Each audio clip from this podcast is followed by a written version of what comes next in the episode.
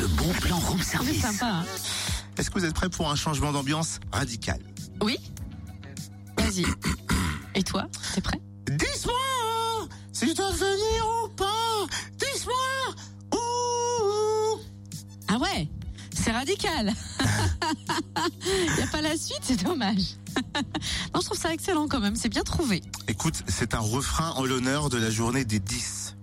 Bien Et on y est, ma petite dame. C'est en effet une belle façon d'annoncer la dixième journée des 10 qui aura lieu demain à Besançon, salle battant de 14h à 18h. Euh, Après-midi d'informations pour le grand public et les professionnels autour des troubles 10, c'est-à-dire dyslexie, dysphasie, dyspraxie, euh, dysorthographie ou encore dysaculie. Merci pour le texte très compliqué à dire.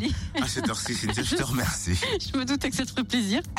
Vous pourrez en Ah, Il y a savoir des plus mots compliqués à émettre. Hop, C'est sur pour ces troubles au gré des stands d'information, des ateliers et conférences qui seront aussi proposés. Euh, Vous pourrez notamment découvrir une méthode de lecture et les ordinateurs Hector adaptés aux 10. Une journée organisée par l'APEDIS Franche-Comté, association qui regroupe les adultes et parents souffrant de dyslexie. C'est donc une difficulté hein, d'apprentissage de la lecture. Chez les enfants intelligents normalement scolarisés ou alors pour les enfants et parents souffrant d'autres troubles 10 que vous a cité tout à l'heure totem d'ailleurs. Vous en savez plus sur cette journée sur la page Facebook de Room Service Fréquence Plus, vous retrouvez le lien d'ailleurs de l'association.